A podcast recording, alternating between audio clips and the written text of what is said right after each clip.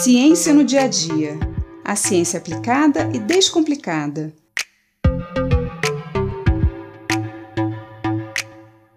Todos nós precisamos do oxigênio para sobreviver. Mas por quê? O que esse gás tanto tem de especial? Para tentar responder essa pergunta, precisamos primeiro entender como surgiu o oxigênio no nosso planeta. Pois é, a nossa atmosfera, como conhecemos hoje, passou por grandes mudanças ao longo da história da Terra. Quando a vida surgiu no planeta Terra, há mais ou menos 3,8 bilhões de anos atrás, não existia oxigênio. Os primeiros seres vivos eram bactérias anaeróbicas, que não precisavam de oxigênio para sobreviver. Por volta de 3,5 bilhões de anos atrás, surgiram os primeiros organismos capazes de fazer a fotossíntese, que é a produção de açúcares, como a glicose, a partir do gás carbônico, utilizando para isso a energia da luz do Sol. Esses organismos fotossintetizantes também eram bactérias, as chamadas cianobactérias. E nessa transformação do gás carbônico em glicose, elas liberavam oxigênio.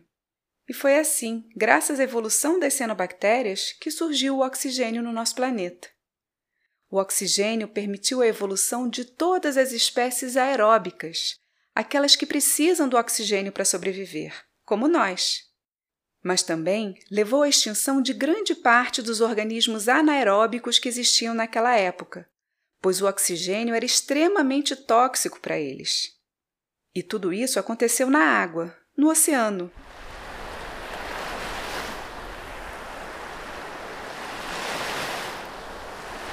A superfície da Terra, naquela época, era um ambiente muito hostil, pois os raios ultravioletas do Sol não permitiam o estabelecimento de nenhuma forma de vida.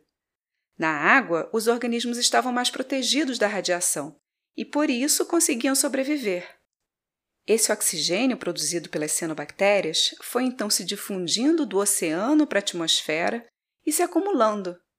E com a alta energia da radiação ultravioleta do Sol, Parte do oxigênio da atmosfera se transformou em ozônio, e foi assim que se formou a camada de ozônio. A camada de ozônio passou então a filtrar os raios ultravioletas do Sol e permitiu que a vida pudesse sair da água e ocupar a Terra.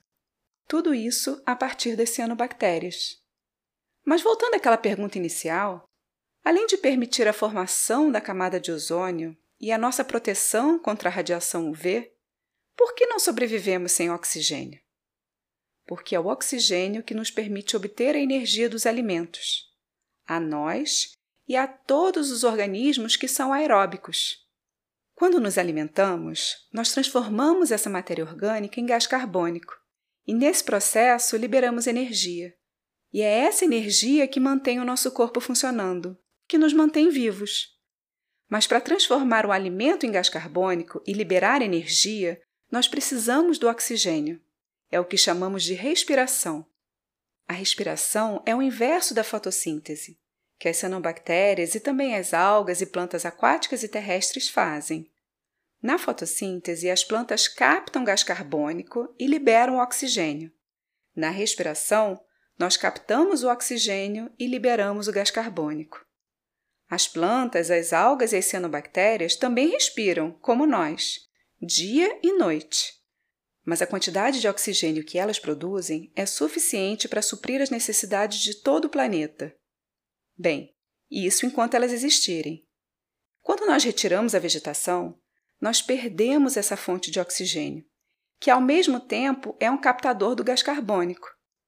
Ou seja, a cada árvore derrubada, nós temos menos oxigênio e mais gás carbônico na atmosfera.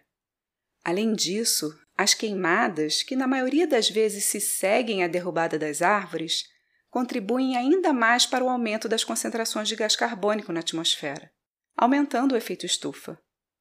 Mas não é só das florestas e da vegetação terrestre que devemos cuidar. A maior produção de oxigênio do planeta está no oceano.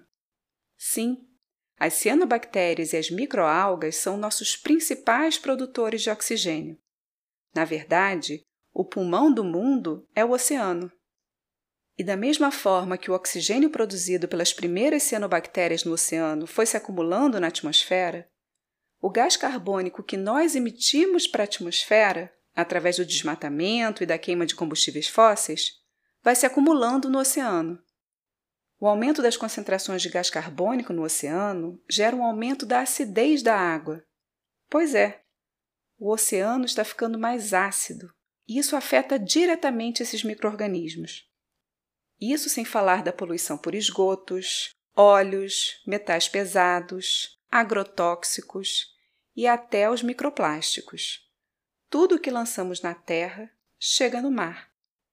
Será que vamos chegar ao ponto de não termos mais oxigênio para respirar? Será que vamos deixar isso acontecer?